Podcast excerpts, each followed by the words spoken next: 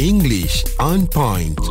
Nadia Azmi, pembaca berita Bulletin TV 3 memang setia dengan kita ya. Walaupun kadang-kadang anak murid ni aduh payah betul nak mengajarnya. Nadia kan?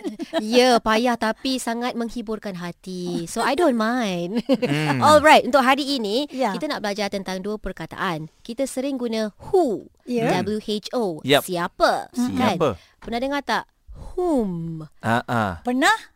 Dah Ah, kan? to, Sebab- to whom may I consent? Oh yes, to whom it may concern. It may con- my pula. Wah. To whom it it may concern. Saya Yes, rasa correct. home tu paling jarang sekali kita nak guna lah. Hmm. Ha, kan selalu kan kita bela- belajar uh, 5W1H eh. Ah correct. Ah, yes. kan? Hmm. Ah. Ah. Tapi whom dengan who maksud dia sama. Oh. Cuma penggunaan dia uh, di senario yang sedikit berbeza. Mm-mm. Okay. So we have to understand in a sentence uh, which one is the object, which one is the subject. Saya bagi contoh eh. Haiza works with Muaz. Haiza is a subject dan Muaz adalah object Oh, dalam ayat tersebut. okay. Okay? Because it's about Haiza. And it's about who Haiza works with. That's why Haiza is the subject and Muaz is the object. So, who does Haiza work with? It should be whom does Haiza work with? Kerana whom itu merujuk kepada object. Muaz object lah. itu adalah Muaz. Mm-mm.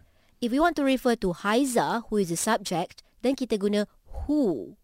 So kita ingat this simple rule, when we want to use who is when we are referring to the subject, Mhm. but when we are referring to the object, we will use whom. Okay? Whom. With whom does Haiza work with? Mm-mm. And the answer is Haiza works with Muaz. Hmm. Okay. Oh. Melainkan uh, lainlah kalau ayatnya sebegini. Who stole his wallet? Who? Who? Who itu adalah subject. Mm-mm. Objeknya adalah wallet.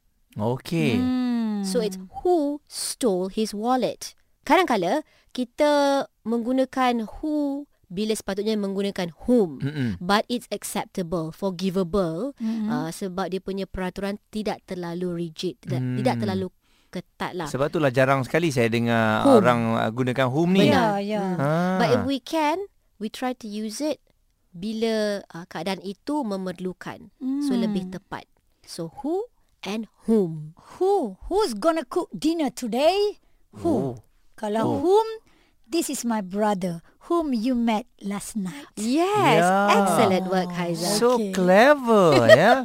Uh, this one uh, nampak tak baca. Ah. English on point.